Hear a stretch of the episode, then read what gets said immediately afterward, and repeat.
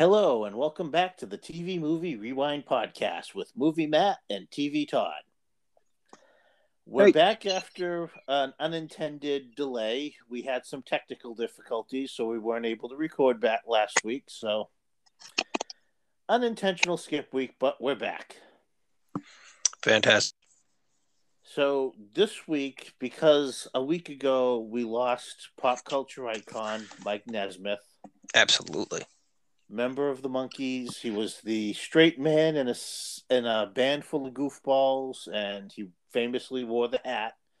Yes. He he passed away, and since we really couldn't do the Monkees, which we would love to do, we decided to do Time Rider, a movie that was produced, co-written, and scored by Michael Nesmith. Yes, and and wonderfully so. This is a really fun movie. Um, you know, I guess I never really thought about it, but yeah, I guess, Mike would be the straight man of the Monkees. He's almost like their dad in a way. Or he, I mean, not literally, but like I think he was the oldest. Um, but he certainly acted like he was. Like he he he acted like yeah, he was the straight man. The uh, yeah, I never really thought about it that way, but I think you're right. Yeah, oh, Mickey and Peter were total goofballs, and Davy was kind of the young, um, starry-eyed dreamer. Where Mike, yeah, Mike was the straight man, serious one. Yeah, yeah. I, I Held- guess held it all together. I mean, we watched the show. I think we plan to cover it on this podcast at some point because I'm a I'm a fan. I'm a fan of the music as well. Um, but uh, that's a good point. I guess I never really thought about it that way. But you're right. Mike was certainly the more the subdued of the uh, four, and uh, kind of played that role. Yeah. So, Time Rider, also known as Time Rider: The Adventures of Lyle Swan. Yes, and we all know who Lyle Swan is. Who doesn't? I mean, come He on. Is He, he was on an adventure. yeah. Oh, of course. I mean, he was always on adventures. Well, Lyle because you know Lyle they, they they tried to sell the movie as Time Rider, and everybody was like, "What? Huh? No, we're not interested." And then they said, "But it's the Adventure of Lyle Swan," and I was like, "Oh, It's like, well, yes. whoa, yeah, the dirt bike. Oh, yeah. Oh, yeah. yeah. We need to book this. We're in. movie. Oh, hell yeah. So it's directed by William Dear, who had worked with uh, Michael Nesmith previously on Michael Nesmith's Elephant Parts, which is a sketch comedy home video release that did, you know, comedy sketches and music videos. Because Michael Nesmith was a pioneer in the home video market. Yeah, yeah, yeah. And also, I mean, I guess via his family, the uh, liquid paper market. Yes. They also had previously worked together. He scored uh, a previous movie William Dear had done called The Northfield Cemetery Massacre. I have never heard of this. These are two of the odd because if you look at William Dear's filmography, it's mostly family films. He did Harry and the Hendersons, uh, Angels in the Outfield, Santa Who. Much more Really? of a family friendly oriented directorial career by William Dear. So this is kind of a, an outlier. Um, I also, I'll, I'll just say really quickly, like I will, uh, for anyone who doesn't really know, like you know, this is very guerrilla. We're doing it in our respective apartments, and mine has very loud pipes. So if it sounds like I'm recording from inside the hull of a ship, or from a very slow and pensive vampire opening his crypt, that's what that clicking sound is. Just it, it you know, it bothers me as much as it bothers you, but I can't do anything about it. Sorry. I thought it was I thought it was beatniks in the background snapping along. it may as well be. I always like to think of it as a very hesitant, uh, very very slow vampire. I don't know why, just slowly creaking open its coffin. But anyway, sorry. So let's get into Time Rider. Time Rider is uh, a sci-fi adventure film, and it was made by the creators William Dear and William Nes- Nes- Mike. William Dear and Michael Nesmith to be a fun popcorn chewing experience. eh, sure as heck is. Exactly. Yeah, no, it Now, is. Lyle Swan is played by Fred Ward. He's a top motocross dirt bike athlete. What do you? What, what, dirt Yeah. Yeah, I mean it's a sport, so I guess he'd be an athlete. Now, Uh, Fred Ward, you you will remember if you listened from the um, Remo Williams episode. Same Fred Ward. Same Fred Ward, but two years, Remo earlier. Williams, Tremors, three years, three years earlier. Cast the Deadly Spell. Did- Um, didn't he play someone's- favorites- Go ahead. I'm sorry. One of my favorites, Uncommon Valor. Did didn't he play like a deadbeat dad in a relatively recent TV show or something? And it He popped into my have, head. not that I that I saw, Yeah, I can't remember what the heck it was. Yeah. But, but it's entirely possible. I mean, he'll be well represented on this podcast because, spoiler alert, Tremors is forthcoming, uh, and probably some other stuff that I don't realize he was in. Oh, absolutely. Yeah. So the movie is as it is a sci-fi adventure. It starts out. Uh, Lyle Swan, Fred Ward, is participating in the Baja 100. Yep. And you know, racing across the desert on his high-tech dirt bike. And the first thing we know is that he's the best because as he drives along, Yes. everybody who sees him is like, "That's Lyle Swan. It's gonna be Lyle Swan." Right, Boy, can he ride that dirt bike! right. It is very well established. He is a heck of a racer. Although I guess not a terribly well funded one, which is kind of interesting. So he must be up and coming ish. Because Well- if he's as good as everybody seems to automatically know he is, you'd think like sponsors would be throwing themselves at them. And um, I guess I guess I'm getting slightly ahead of myself because one of the guys in the very beginning kind of points that out as well.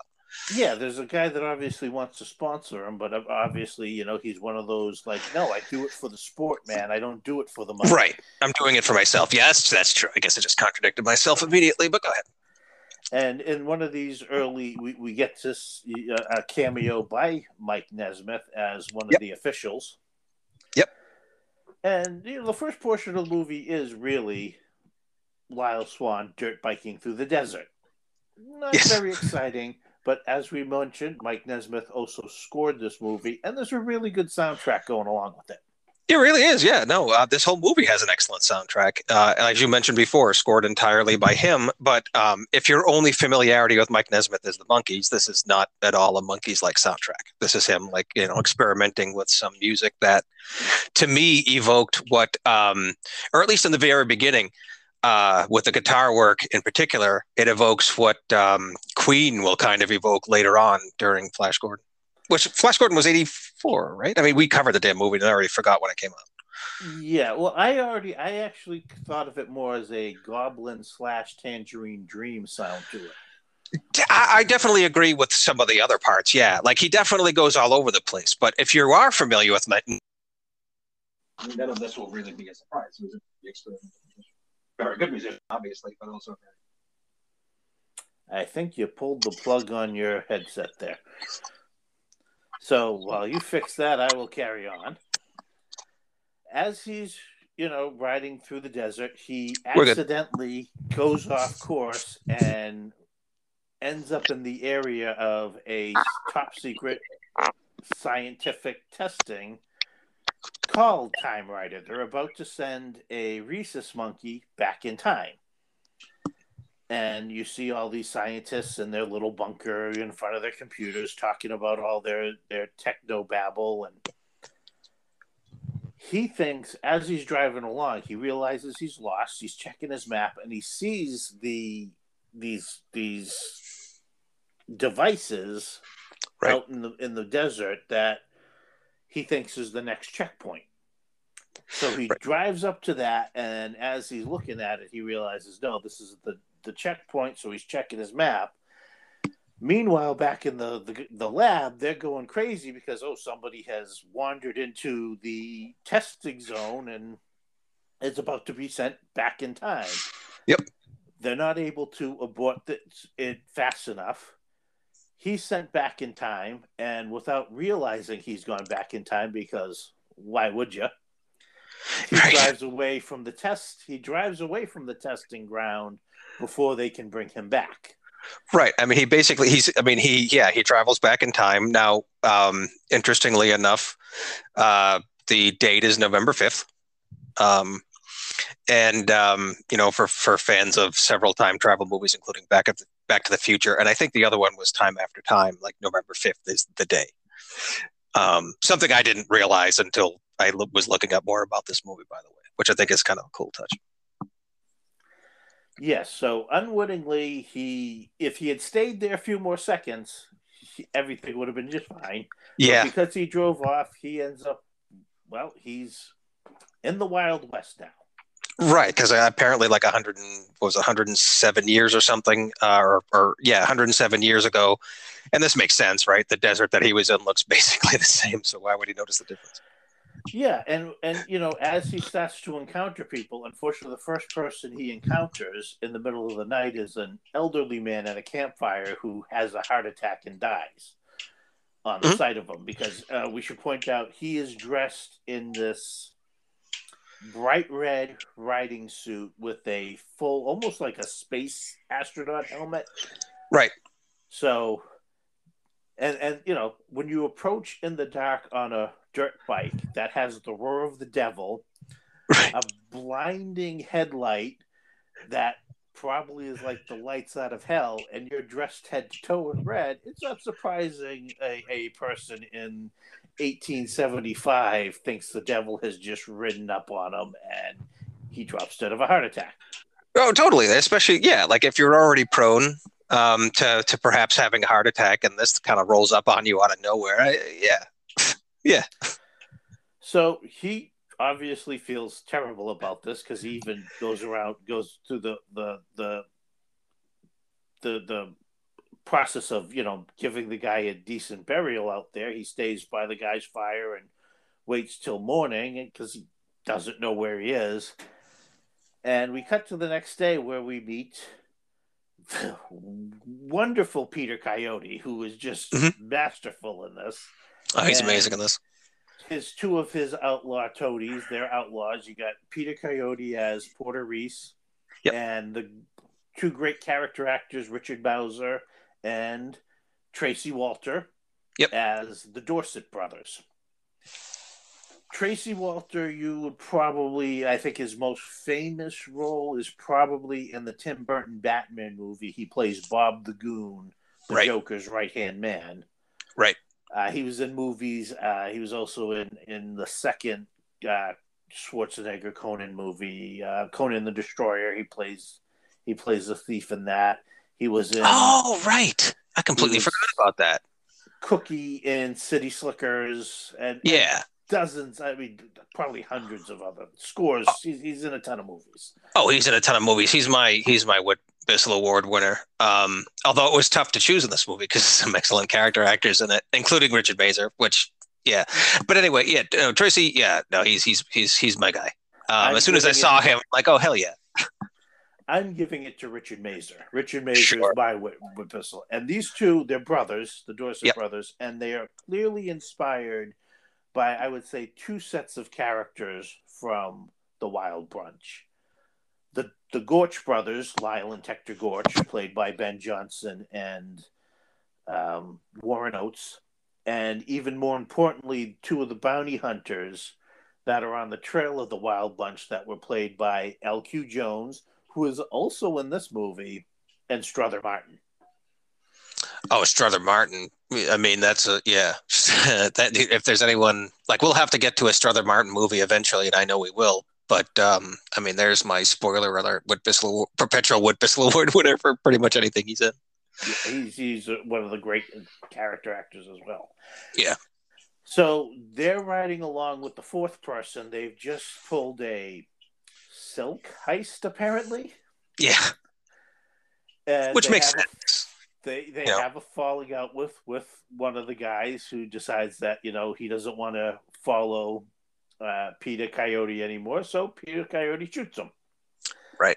And they ride off. And the Dorset brothers, who have no problem stealing everything off of their former compatriot's body, also want to bury him. But Peter Coyote as Porter Reese is like, no, we don't have time for that. We need to get back to our hideout. We're, you know, we're out running marshals here. Yeah, the, the Dorset brothers are interesting because they're definitely criminals, but they will frequently show a sort of like honor, um, their own sort of morality, like throughout the movie, and question Reese about it. Who is, you know, Re- and Reese is like as underhanded as it gets. Like nothing is, yes. nothing is, everything is fair game to him. Every every play, everything.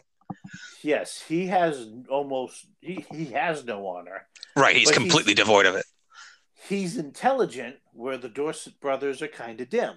They're almost naive. Yeah, I mean they're criminally naive, if that's a thing.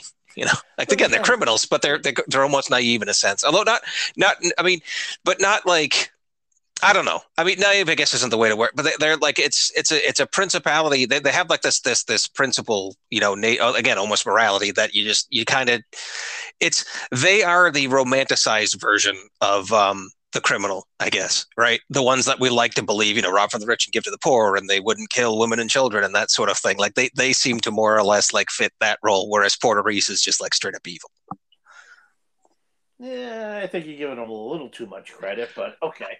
I suppose. I mean, no. I mean, you're not wrong because at the end of the day, they go along with whatever Reese does. But I, I, guess what I'm saying is, is they're a little bit closer to that, or at least they believe in those sort of things, whether they actually act them out or not. Because it's not like they ever stop Reese; they just kind of question him as much as they're willing to, because you'll probably kill them. So actually, while Reese and the Dorset brothers are arguing, Lyle Swan overhears what's going on and he goes to ask them for directions. Well, they see this guy in, like I said, head to toe and, and a space helmet, and they immediately think it's the ghost of the guy they didn't bury, and they open fire on him, which which sends Lyle Swan running for the hills. He jumps on his bike and drives off. And while the Dorset brothers are absolutely terrified by this devil horse that he rode off on, fire Porter horse. Reese immediately recognizes that no, that's just that was just a regular man, and he's riding some sort of machine. I don't know what it was, but it was just a machine, and he becomes obsessed with wanting that machine. Mm-hmm. He wants that motor. He wants that dirt bike. That's what his quest is going to be. Now, While it's, this, go ahead.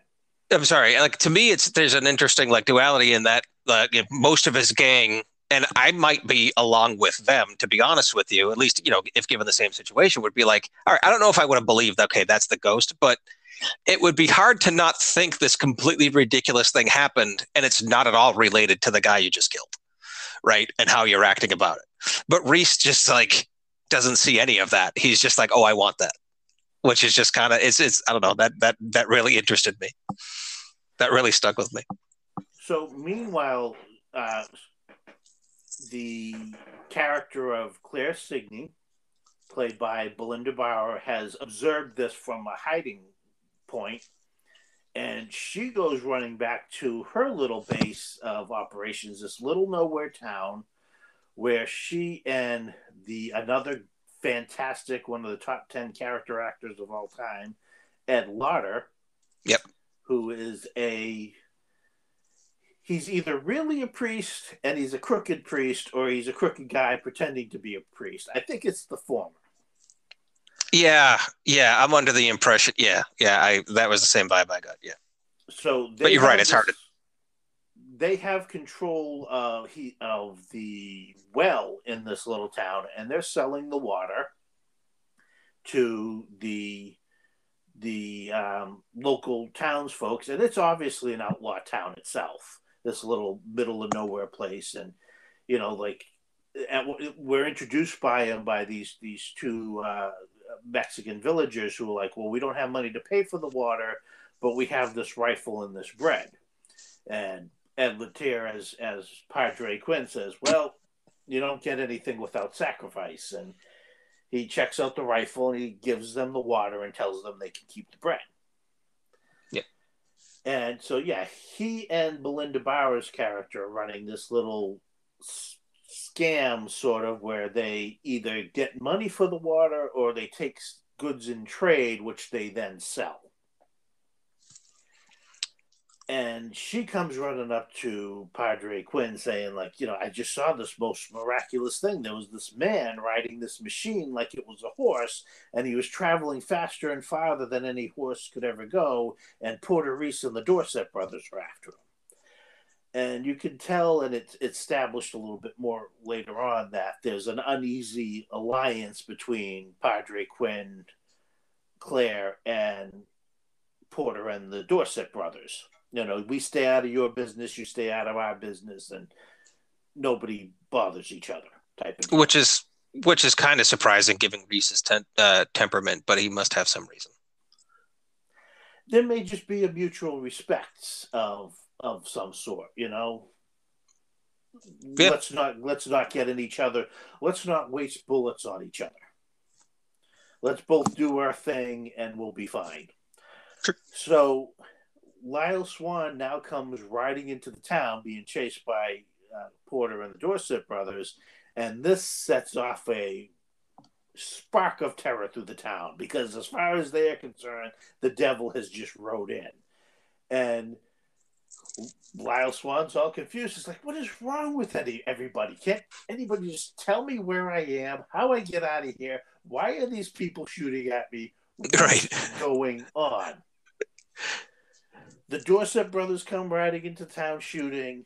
He rides off, and Belinda Bauer signals to him, you know, ride your your your motorcycle into this basement, and I'll, I'll cover for you. Shots are exchanged. She ends up shooting off the nose of one of the Dorset brothers, played by um, Tracy Walter, Tracy. which puts the the Dorset brothers. She puts her on the Dorset brothers top of their enemy list Right. and she goes in hiding with with Lyle Swan in the basement while Padre Quinn settles everything down. He fires off a couple of shots and says, "Look, you know, you, you need to move on. You need to get out of here. I don't know what you're talking about, guy on a machine, whatever. You know, get on your horses and ride out." Which Porter and um, um, Peter Coyote and Richard Masur reluctantly do because Masur is just as angry about his brother having his nose shot off as well, probably not quite as angry as Tracy Walter is.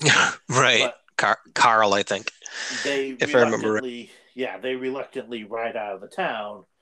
Well, um, let's say Lyle Swan and Claire Cygne get to know each other.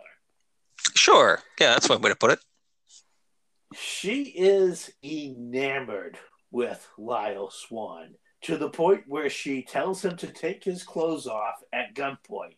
Right. And he's all like, "But you're not. You're a. At, at the end of the day, I don't think we can call it rape because I think he willingly had sex with her, but I don't think it was his intent at the beginning. I mean, I he didn't have too much of a choice. He was at gunpoint, but yeah.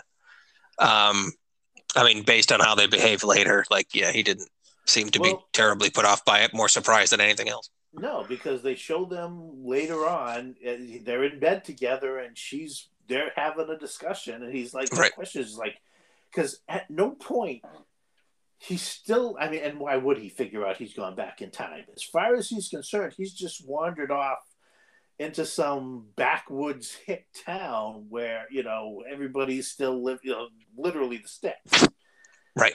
And he asks her about herself and what's she doing here, and you know she tells him that you know she was pretty much on her own after the Civil War. She tried to make a go of things in New Orleans, but things weren't working out. So she came out west and hooked up with the Padre, and together they run this little business of trading water for goods. And at first he's like, Civil War, what are you what are you saying to me? And she Right. asks about he's like, Well, I'm from Los Angeles, and she repeats Los uh, Los Angeles. And he goes, yeah, um, and, and I'm here participating in the Baja 100 and blah, blah, blah. And then she sees this pendant he's wearing, and he's like, well, what's that? He goes, oh, um, I got this. This is a family heirloom. It's been passed down from my great great grandmother down to me. My great great grandmother, you know, she got it from my great great grandfather she took it from him as a representative of this wonderful night they had together.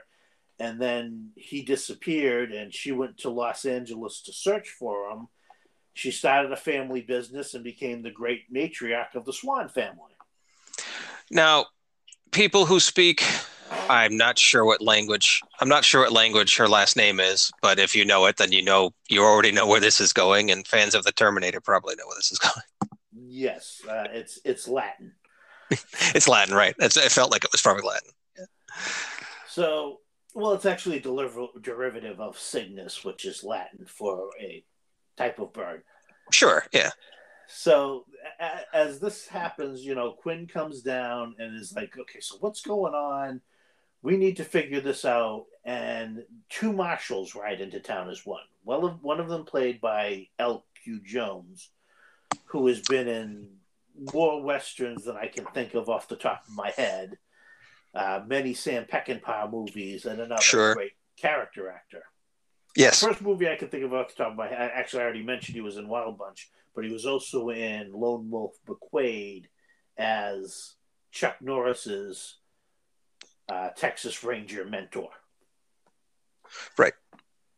So they're riding into town because. Well, what about his partner? Yet another veteran character actor. That's why I'm saying. That's why I was saying before. Like this was a tough one, but I had to go with Tracy uh, Walker. What? Um, oh, I forgot his name now. Um, but um, the marshal's partner. Oh, he's been in a ton too. I recognized him immediately, and I've completely already forgot. Uh, yeah, I'll have to. I'll look it up. Go ahead. So LQ Jones is not only is not just looking for Porter Reese to put him behind bars. He's looking for Porter Reese because Porter Reese killed his son.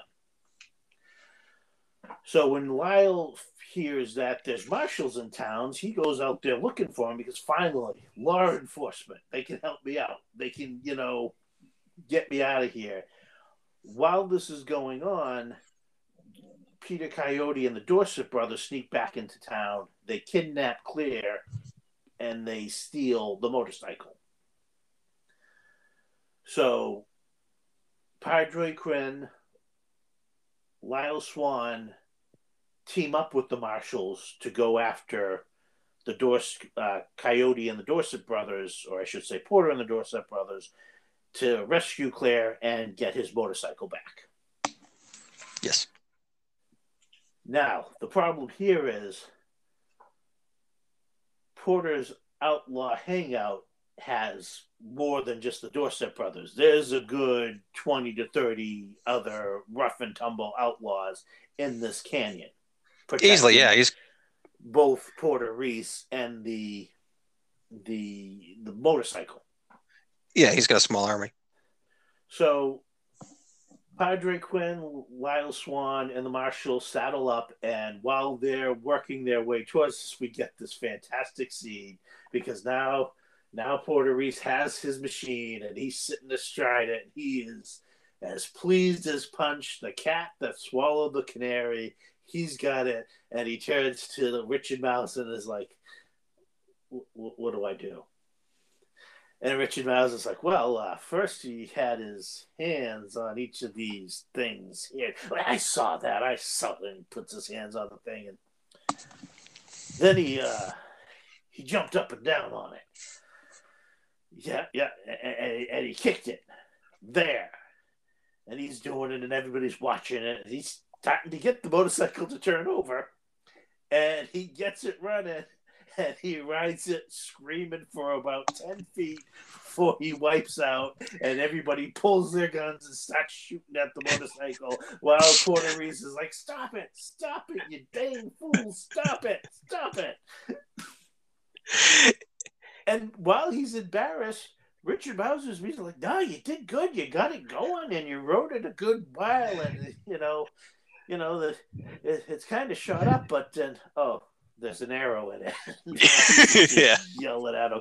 And my one time riding a dirt bike was this pretty much the same experience as Peter Coyote.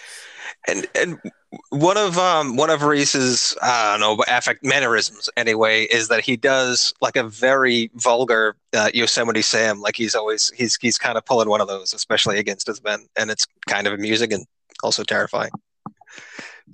Yes. So it's it's a great little because this is a it's not a comedy movie, but there's there's plenty of comedic bits. Like oh yeah, they they wanted to make a fun movie, and this this movie is super fun. Absolutely, and and yeah, Peter Coyote is no exception. Like he's he's evil, and um, but you know he's he's ridiculous at the same time. Yes, but yes, and um, and by this point, the heroes have arrived just outside the outlaw camp you know, Lyle Swan's, you know, sitting there with a glow stick and eating a protein bar that he's unwrapped. And, you know, they're looking at him like, what's this strange wizardry? And as we said, you know, at no point does he even think, like, you know, I've gone back in time. No, he's just matter of factly like, yeah, these are all the just little gizmos and doodads people make up for me back home. Right. Like I, I, imagine at this point, at most, he's thinking like he's living in some really deep backwoods place. Yes. So first, L.Q. Jones insists on going into the outlaw camp alone to face Porter Reese, which is a mistake because Porter Reese don't play fair, and he ends up murdering L.Q. Jones, shooting him in the back. Right. This is this is another scene where um, the Dorset brothers, um, Richard Masur in particular, is like, "Hey, he called you out," um, and uh, Reese, evilly but correctly, is like, "Yeah, but I'm not stupid," you know, and um, uh, again, you know, just another scene where where where they're you know the the two brothers are like calling out his morality, seeing that he has absolutely none, but still again going along with it. So it's I almost wonder what like their end game and all of that was. Like it always you know they almost play it off like they're ready to leave the gang at any moment, or is it just their way of like feeling superior over him for a moment? Well, I think there's two things. Like we said, Porter Reese is an intelligent man. So I don't think they oh, no, think no, their way out of a paper bag. So they follow him for that reason. And two, we know what happens to people who decide they want out of the gang. They get out of the gang by receiving bullets as their severance pay. Fair enough. Yeah, that's, yeah, that's true. He did literally kill someone for that exact reason. So while that was happening, uh, Lyle Swan is snuck into the camp. He's rescued Claire, got his motorcycle, and they go riding out and now we we have a running gun battle chase scene as Porter Reese and his band of outlaws chase after our heroes. The other the other marshal is killed during the escape, and now I mean, as obviously was going to happen, Lyle's also of gas.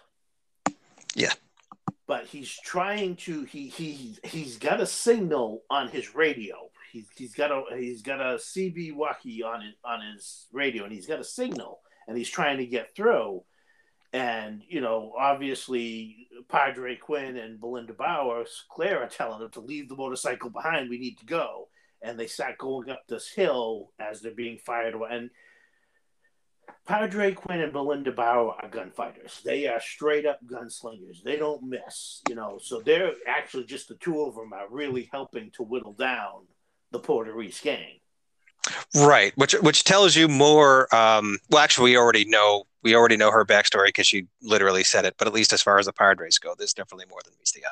Yes, these two they they know they know how to handle a gun. But I guess if you're going to live there, you have to. This is fair, especially if you yeah if you're living near the Reese and the and the Dorset brothers. I suppose it makes sense, and the, and their army. Uh, yeah, so they make the, their way to the top of this desert butte, being chased all the while, and um, Lyle's able to get in communication with somebody on the radio, but now they're cornered at the top of this butte as the gang comes gunning up for them.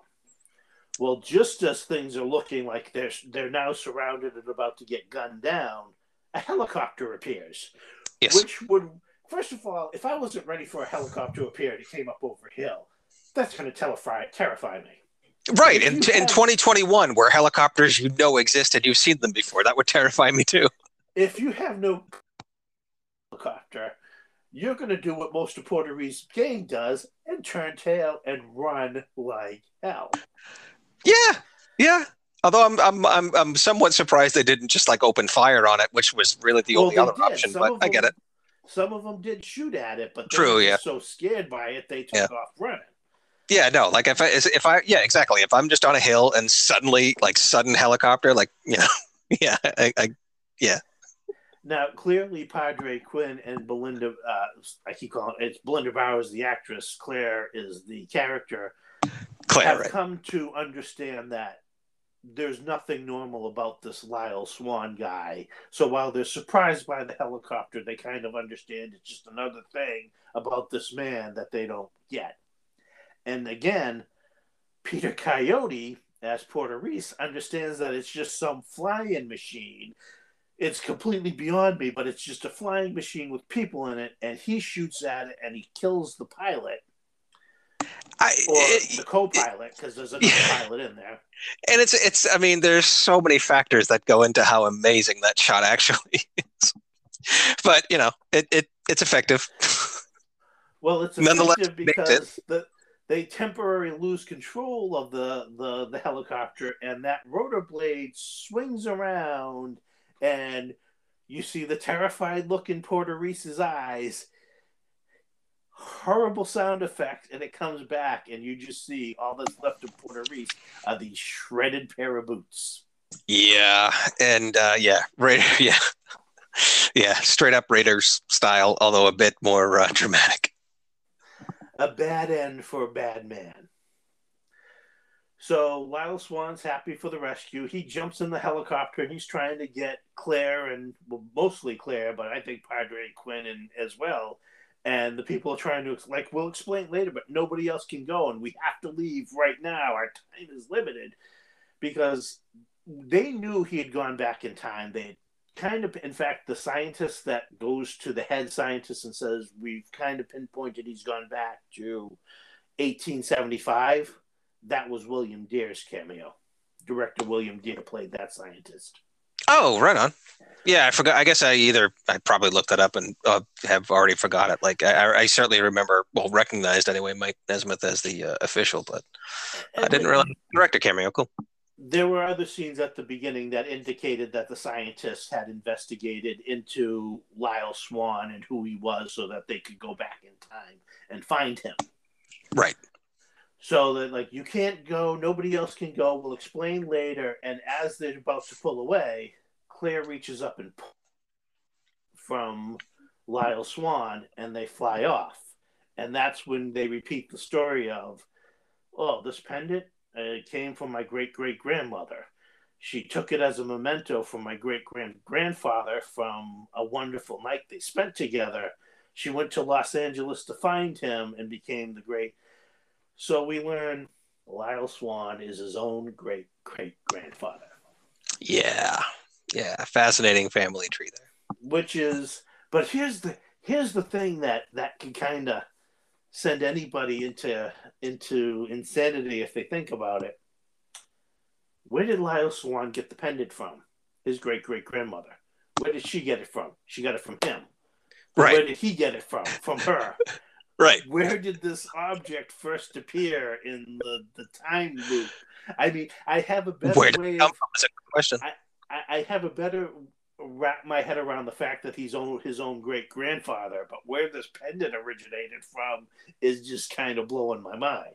But you're not supposed to think about that. It was just a little, and and Michael Nesmith has said it was it was really just to be a joke. It really okay yeah that it was it was something that came along just at the very end of the script writing as a little punchline to the fun movie. right So, and, and that's where the movie the, the the movie just cuts right to the end there. Yeah. And this is I just I adore this movie. This is just such a fun, fun movie. yeah um And it really irritates me that it is not readily available. Shout, Shout Factory put out an excellent Blu-ray that has an excellent director's commentary by William Dear, and then an interview special feature with William Dear and Michael Nesmith. Oh, wow. Great, but I don't know why it was such. I mean, I guess the movie's just not popular enough for them to justify keeping it in print, but it is out of print, and people try to sell it for ridiculous amounts of money. Yeah, like I, I have a theory. I have a theory at least on why it's not popular enough to keep in print, and it's mostly the year 1982 in film. Um, because that's when you had uh, just uh, um, if I can go through them real quick, and this is just picking some of them. Um, Annie, Blade Runner, Fast Times at Ridgemont High, uh, The Thing, which doesn't really count, but retroactively so. Um, which just like here's another movie like it was kind of panned at the time, but people remember this far better than they were going to remember. Um, Time Rider existed, let alone remember watching it. Uh, Well, E.T., First Blood, yes. Poltergeist, Conan the Barbarian, Sophie's Choice, Star Trek II, 48 Hours, Gandhi, Tootsie, um, hell, even Beastmaster, Tron, Um, Rocky 3, Grease 2, Dark Crystal, Halloween 3, Pink Floyd's The Wall, Secret of NIMH. Um, you know, I, I, think it just kind of got buried. Um, it's it's uh, creep show. Uh, you know, I just think it got buried, honestly, because you're right. This is a fun movie. Now it does start not necessarily slow unless you're not all that interested in dirt bike racing, because you know the first know, 10 minutes or so at least is that. Um, but once it gets going, it, it's it's a pretty fun Western and, and a really fun movie. It, it's a great Western movie. There's plenty of action and, and, and shootouts. And, you know, like you said, the grim ending for uh, Peter Coyote. And here's one of the things there's uh, another out of print DVD out there by Anchor Bay of this movie that has an alternate end for well, actually, it doesn't end uh, for for Porter Reese. After the helicopter blade swings towards them, it cuts to showing him cowering behind a rock. You know, so yeah, which I, I guess I wonder if that was because they felt um, it would resonate more with children somehow. Um, like maybe they wanted to make it more child friendly. That's the only reason maybe I can think of. I'm thinking possibly a TV or you know airplane cut. They might have been worried about, but yeah, oh, maybe. I mean, essentially it doesn't really change the movie all that much, but I mean that's one of the biggest things I remember from seeing this movie as a kid on HBO. Again with that, yeah, that first it'd be like, yeah, it doesn't show anything, but then you just get that disgusting, disturbing noise, and then the shredded boots, and your mind is able to make it way worse than they could have if they had put it on screen. Uh, and I mean, I mean, Matt. Also, uh, Megaforce Q and Amityville Two came out that year. So, well, I think you know, ET wiped out almost everything that year. Yeah, it would seem, yeah.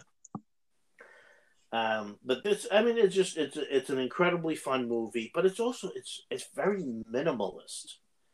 Yeah, I mean, no, it's not super overproduced. Their their biggest, um, I would say, their biggest expense was probably the dirt bike and maybe renting the helicopter. So, I was going to say maybe know, the horses, but maybe not in the eighties. I think that's more. Expensive. Yeah, I mean, it's all it's mostly set in the desert. And even the effect of the time travel isn't all that elaborate. It's really just kind of a, a blue halo that's given over the whole area. I I feel like if video were more like I, I think if this movie came out a little bit later, um, it would have probably done better. I mean, obviously, uh, you know, I went over the fact that 1982 in film was a pretty landmark year uh, in recent memory for film, or at least you know for as long as we've been alive. Um, but also realistically, yeah, like I, I, I think this would have had a better home on video. I think it just came out a bit too early for that because I, I can't, I can't find real fault with this movie for not being more popular than it was, except for the fact that it came out in 1982 and too far before home video became a real thing. And since no one remembers it, since no one watched it, and hopefully we can push the audience up a little bit more, I, I can understand why you wouldn't bother to keep that in print if no one's buying it. I imagine, like, I forgot about this movie, Matt, until you brought it up. I completely forgot about it. Um, I would equate this movie to uh, how I feel about um, Runaway. Um, uh, yeah, yes, you know, there is an equivalent there. there that, that's they were HBO staples but nobody seems to be really mentioning them much outside of that. You know, when they're originally on. Yeah, yeah, and much like uh, you know, much like you felt about Runaway, it's like, yeah, this this is a hell of a movie. I, I, I can't I can't otherwise explain why it didn't do better, except for just bad timing. Well, and again, it, it would, by by the this point, and with with Star Wars and Raiders of the Lost Ark, movies had just become so so much bigger and, and more bombastic. Those were the movies people were remembering. The big, huge, elaborate set pieces with yeah. the big, huge casts and, and these big, sweeping epics. And this is a smaller movie, but nobody is again it's one of those why does this movie work so well because nobody treated it like it was a small small movie right. william dear directs the heck out of it everybody gave a full performance. You know, oh yeah, it's, it's it's infused with mostly character actors. You know, you got you got Fred Ward, who is oddly the. I mean, I think you mentioned uh, he's the last person titled, and you're right. If they do it by alphabetical order, you know, because it goes Belinda Bauer, Peter Coyote, the rest of the cast, and then you know Fred Ward as Lyle Swan. But he is the star of the movie. You would expect. You would expect he would be the top, you know, top yeah. billed person, but L.Q. Jones is a small role, but he acts the hell out of it. He is just an intense, intense character. Ed Lauter, who is one of my absolute favorite character actors of all time, acts does does a great performance. Peter Coyote kills it. Kills yeah. it. He's yeah, he's great. Most, he's he, you got to put his character Peter Coyote as Kyle Reese is up there with in my opinion, Alan Rickman as Hans Gruber. And for the guy who just relished his role as an out as the bad guy. Or how about Alan Rickman as a sheriff of Nottingham? Even yes, even that. You know, great heroes need great villains, and they provided them expertly. And as we said, the Dorset brothers were each our Whit Bissell Award winners. Oh yeah, yeah. Um, Chris Mulkey, by the way, is the um, uh, was L.Q. Jones's partner. Yes, he's the other marshal. And, and, and he's got an extremely long, long, long IMDb history, and you'll recognize him from you know multitudes of things. I, I, um, but uh, I, I recognize him immediately. But I mean, and because it, it is a, basically it's a small cast as well. Yep. Oh yeah, yeah, yeah. We should point out that uh, this was the film debut of Miguel Sandoval who plays Emil, one of the the Mexican villagers who puts on the tries to ride the motorcycle and puts on the helmet, much to his dismay. And you'll recognize Miguel. He doesn't look a thing like he does more famously, but you know Miguel Sandoval is you know another great character actor who was in the Medium TV series. He was a regular in that, but I will always think of him as Marcelino in Seinfeld, who ran the bodega that Jerry bounced a check at and tried to fix the cockfight that Kramer's Roosters was in. Little Jerry, yeah. Oh, Little wow. Jerry. Yeah, that's him. Oh, wow. Oh, wow. Oh, oh, that's awesome. Yeah. That's awesome. Yeah, I did not recognize him. That's that's awesome. No, he doesn't look a thing. And even no. when I know it's him, I look at him and I'm like, yeah, I, I don't. If I didn't know it was him, I wouldn't know it was him. Right. Yeah, that's a tough one. Of the whole cast, Belinda Bauer doesn't have doesn't seem to have a big filmography. And I looked through and I don't think I've seen anything else she's ever done, but apparently she was an Australian actress. So I don't know if most of her films are Australian, but uh, she she hit her accent well here. I didn't pick up on any accent really. No, no, I didn't. I, me either. No. Um, I mean, she was in UHF, which is a really fun movie. The Weird Al movie. I'm just looking at. I'm I'm looking up her credits now. She was in she was in UHF. Um, uh, she was also in RoboCop 2. Um, yeah, she played one of the mud wrestlers in UHF. That's a movie maybe we should do. I like that movie. But yeah, I mean, it's a small cast where everybody gave it their all, and what's great about her too is, and while she does end up being the kidnapped person that they have to rescue, much like Princess Leia, she's not a damsel in distress. She's just as much as of a fighter like Princess Leia. You give Princess uh, Leia uh, yeah. a, a, blaster, she's taking out more stormtroopers than Luke Skywalker is. Oh, right on. No, yeah, should totally. No, I think I think Princess Leia is probably a good, uh, probably a good comp. You Straight know, up warrior. She sees what she wants. She takes it. She sees what she wants dead. She shoots and kills it. Yeah.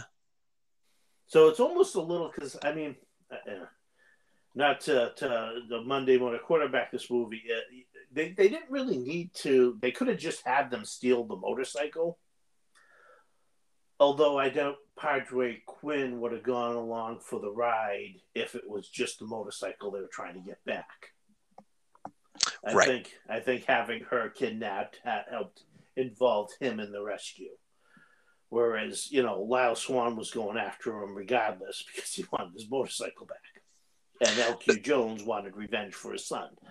The motorcycle, which was ultimately left in 1877. So, you know, sequel people. Well, it was completely destroyed because the helicopter Oh, true. set off the cliff where it's smashed to pieces. And it seems like it was also out in the middle of nowhere enough that nobody was going to go looking for it, even if, you know, Fair enough. But obviously, uh, because the only other people that would know it was there would be Padre Quinn and Claire, and they obviously weren't interested in it either. fair enough. But uh, William Dear did say he would have liked to have done a sequel at some point. I was going to ask you, like, are you aware of whether or not they had ever ever envisioned this as a franchise? I mean, I suppose everyone does at the end of the day, right? But uh, do you feel like, or do you know if this was just their this they were just going to do this movie and that's it, and if it became more than great, or had they planned on multitudes of adventures of Swan? No, I, I don't think they did because I don't think anybody really did at that point. In the, I mean, now everything is planned to be a franchise, but uh, at that point they were just the, the from from what uh, the interviews with Mike Nesmith and and William Dear have said, it was really just two guys, the two of them having fun, writing a screenplay and creating this fun adventure. Um, how many issues of the comic book did Marvel publish for this? Uh, unfortunately, none. Somehow Marvel didn't have a they, what? I just assumed they had a comic license for this. Nope, nope. That's that's thoroughly surprising. Not even like an, an adapted graphic novel like one shot. No. No, that that is kind of interesting. You, you they might have gone after that, but you know, you, when you think about it too, is where would the story go from there? You know, would would for some reason they decide, well, oh, you obviously made a good time traveler this time around. You know, maybe that the scientists send them to other places, but Well, well, they know, did like was all an accident. You know, I I don't know. they, well, they did comic they did comic rather um, adaptations for other stuff. Like they did Star Wars, right? Um, I just figured, you know, um, half jokingly, like I knew they didn't, but I just figured half jokingly, Marvel would have somehow had a um, time writer. You know, like did they ever envision toys and stuff? No, because again, you think about it. Even in 1982, I mean, this came out in 1982, and while yes, right. So this would be the height of like G.I. Joe or the resurgence rather thereof. Well, and- no, no, it wouldn't have been the height of GI Joe. GI Joe, Real American Hero, would only have been coming out in '82. Right. Well, okay, I see what you're saying, but the, they're Star popular. Wars would have been a, a big hit, I, I, people really weren't going after movies for toy licensing quite like they, they would. And again, this wasn't a big Hollywood There it is. studio production either. This was an, a, a, basically an independent film financed almost entirely by Michael Nesmith. Fair enough. Uh, uh, yeah, all right, fair enough. It just seemed like for a time, like everything was trying to at least have some semblance of toy. I run. think, like you said, if it had come out a few years later, there probably would have tried to have been a toy tie-in, at least with a, you know, a, a Lyle Swan dirt bike action figure pack at the very least. But Yeah, you know, you you make a really good point. Like at the end of the day, given the story that they told us, where would it go from there? If they would have, you know, if it were to be a comic book or a TV series or even a franchise, yeah, where the heck would it go from there? You make a good point. It's kind of like that's the story. Those were his adventures. nowadays they would have they would have come up with the excuse that oh we have to go back and you know somebody found the pieces of the bike and they invented an engine earlier than it was supposed to so we got to go back and fix that Something mid credits, yeah. Somebody would have found a way to make a sequel if they had wanted to but again at this point no it's just people you know they and that's what he even said they just wanted to make a fun movie when when we when we finally you know pull our weight with the um, TV movie rewind podcast Empire, um, we I think we can turn this into at least an eight episode like updated miniseries, Matt. well like william Hour long each. One of the things is when he sees the movie again, he sees things he probably would have liked to do differently. So he's on board. Okay, right on. I don't know if we can afford him. Nah, I mean, we just needed uh, like several millions of dollars more than we have. Mm, I'll check the couch cushions. Fair enough. You've had that couch for a while. So, obviously, again, like uh, this movie was kind of I, I don't know if you can't you can't help but draw the parallel to Back to the Future Three, right? Which is again, you know, a back in time western adventure movie. Right, and was six years later, eight, ten, uh, eight years later, something eight like years, that. About eight years later, yeah. This is yeah. a few years before the first Back to the Future. So, you know, obviously that's a movie like if you like Back to the Future three, because odds are people have seen Back to the Future three. It's incredibly popular. Sure, movie. yeah. So if you enjoyed that, I think this is a movie you should, you know, instead of me giving you recommendations, if you enjoyed Time Rider, check out Back to the Future three. I'm saying if you enjoyed Back to the Future three, see if you can check out Time Rider. Hell yeah. As far as movies I would recommend in this, I, I, would think you know again there's there's not story or plot parallels, but it's got that same kind of spirit as say like Crow. Yeah, you know, a smaller movie that you know really went out there. Um, it's the better. It's like if you see one, you know, motorcycle ish uh, if you if you see one you know dirt bike movie of the 80s it should be this one and probably not wraith although wraith is kind of fun. But it's uh, to me this draws parallels to wraith um, even though that was technically a car but there was a dirt bike in it.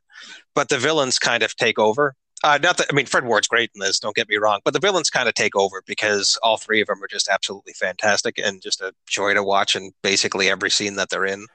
Uh, dripping with evil though that they are, but they they just kind of take it over, sort of like the Wraith did. And and of course Remo Williams, which while we weren't yep. all that thrilled with that, I revisit. It's been one in of our most popular episodes. Yeah, so um, Remo Williams yeah. has a great fan base out there, and and congratulations because even though we didn't like it, it certainly deserves to be loved. Sure, there, there is definitely aspects of that movie, and Fred Ward is is equally great in both of them. You know, almost playing playing a same style of befuddled, like what is going on? What did I get myself into? Reluctant hero. Remo Williams. You, you you owe it to yourself to check out Time Rider. It's just a, it's just a, yeah, it's a, it's a good, like you said before, it's a great popcorn movie, man. It's a good Saturday morning, it's, Saturday yeah. afternoon, you know. It's just a lot of fun. You're not gonna be. I mean, like you, it does start out a little like, okay, yeah, he's dirt biking through the desert, but the music, it's fast paced and it's well shot. Right. You know, there's some great cinematography to it as well. So once he gets into it, you know, it's it's it's like I said, it, the movie flies by. Oh yeah, it, yeah. It, the movie feels shorter than it is, the, like, is a compliment, you know. The, the, the first like again the, the first 10 minutes or so we keep going back to that you know where he's driving around on the dirt bike it's not like it's poorly done or anything it's just it gives you the sense that like oh I, i've seen enough mystery science theater to know where this is going to go like it's going to be a lot of this yes. isn't it and it's yes. not. It's not like it, once it gets going, and it doesn't take that long to get going at all. Uh, once it get going, it's it's a very brisk, very fun pace, and, and yeah, it's almost over before you know it.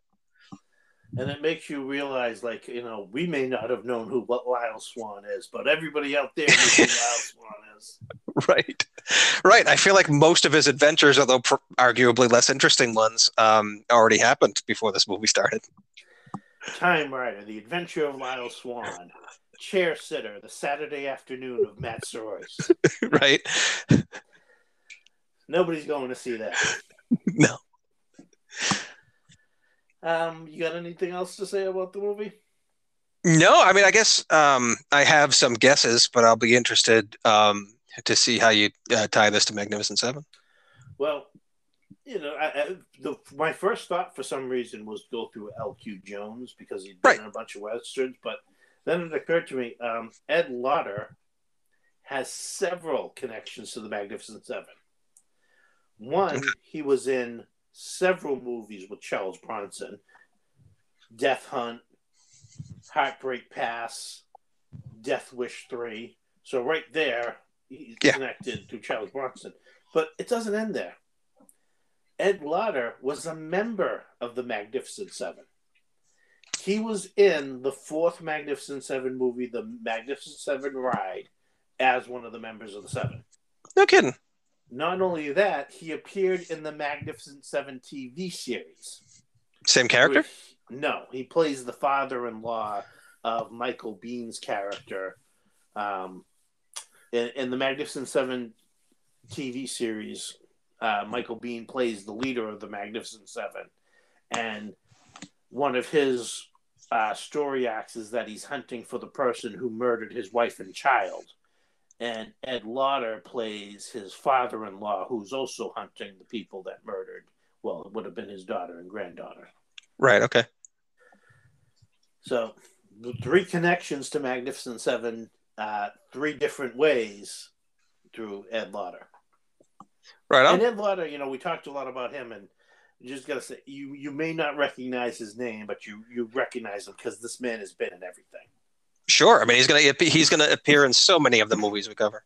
Yeah, tons and tons of things, um, TV and and movies.